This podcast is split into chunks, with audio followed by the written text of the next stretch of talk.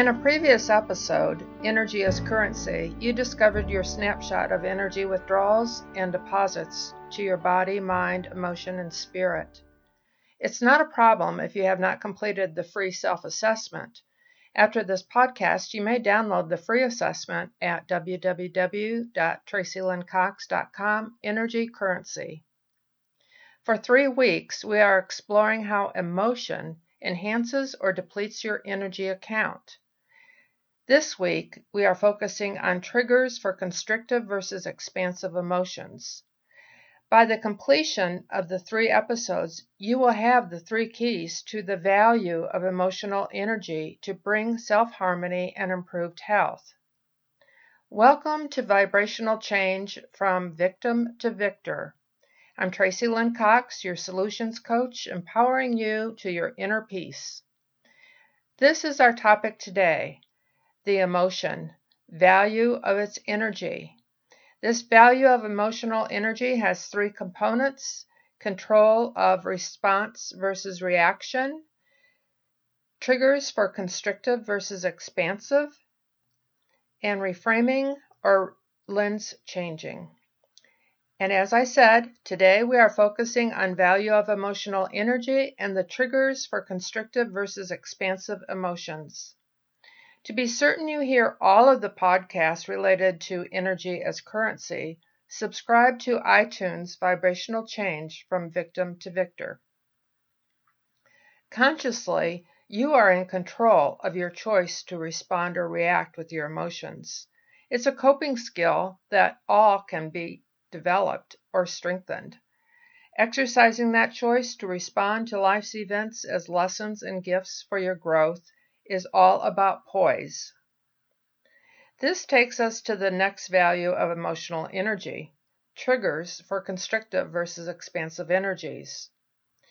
You most notably recognize a trigger when you realize that you are having an emotional reaction and it shows up in your body. How does it show up in your body? Some examples of how emotional energy shows up are change in the rate of your breathing, tension in your muscles, constriction in your gastrointestinal system, pressure in your chest, facial pain or tightness. You stop and ask yourself, what and why am I feeling this? Attempt to identify the feelings without any judgment. These reactions in the body are constrictive energies, also known as fight, flight, or freeze. The feelings may be anger, fear, or sadness. And then ask yourself, what did I expect or desire that did not happen? Most commonly, you will identify a pattern to your unmet expectations. Now ask yourself these questions. Is this intentional on behalf of the other person involved?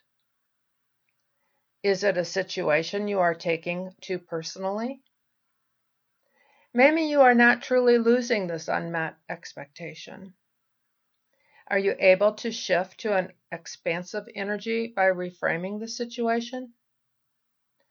Focus on these questions as we listen to Karen's story and observe how the event unfolded. So last spring, I broke my leg. And I, I was bicycling. I got stuck in a railroad groove. I broke my leg. I ended up with an operation and I was really out of commission for about six weeks. I couldn't walk on it. I couldn't do anything. Um, and fortunately, my son, who's 33, I'm 63, so there's 30 years difference between us. My son was available to come over a lot um, and help me. He would be cooking and he would go to grocery shopping, change the cat box, just all those stuff that really is hard to do, especially if you're on a walker. I mean, I can remember not being able to even open the blinds because going across the room seemed like a big deal and I can remember like standing up to do dishes just seemed like a long time to be standing on my one leg that I could one the only one that was working at the time. And so I was really depending on my son. He was really great. He would come over a lot and help me out. And then one morning he was scheduled to come over that day and make lunch, and um, I got this message on my phone. He prefers texting on phones to anything else. And he said, Sorry, mom, I won't be able to be there today, but um, I broke my leg. I'm in the hospital, same hospital you were in, and I won't be there. And I just remember, I mean, I was just so shocked. I mean, I just said, You've got to be kidding me.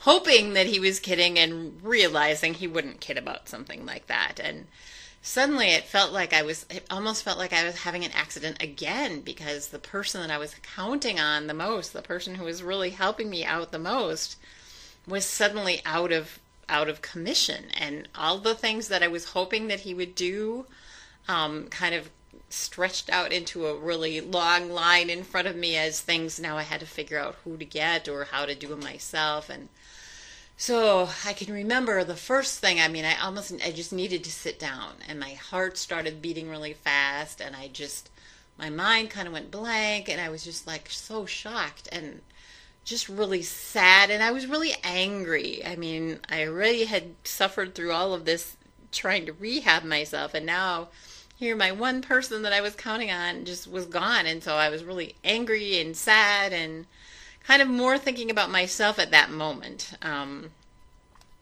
of course, the mom feelings took over soon after that, and I started worrying about my son and how he was doing too. So, between the two things that I was worried about me and I was worried about him, and it was just like really a lot. And so, I just.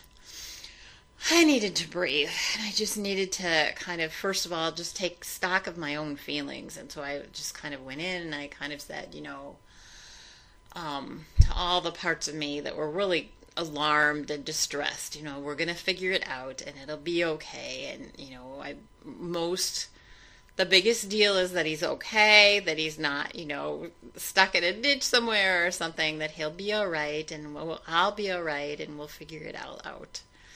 Um, and then, you know, I kind of, you know, I called and tried to find out if he was all right and, and, um, you know, did the things with the hospital and just kind of got into business like mode and, you know, tried to figure out what what should happen next. Because the other thing is that from what I knew is that he was going to need a place to go after that. And so um, at some point in the next couple days in the middle of trying to get myself settled and feeling better about it and everything I also realized well maybe he should come stay with me because I have a one level living. I had this great out, uh, outlet to the bathroom from the bedroom. I mean, it was all set up, and so um, I I was kind of dubious because I didn't know if I could take care of me and him.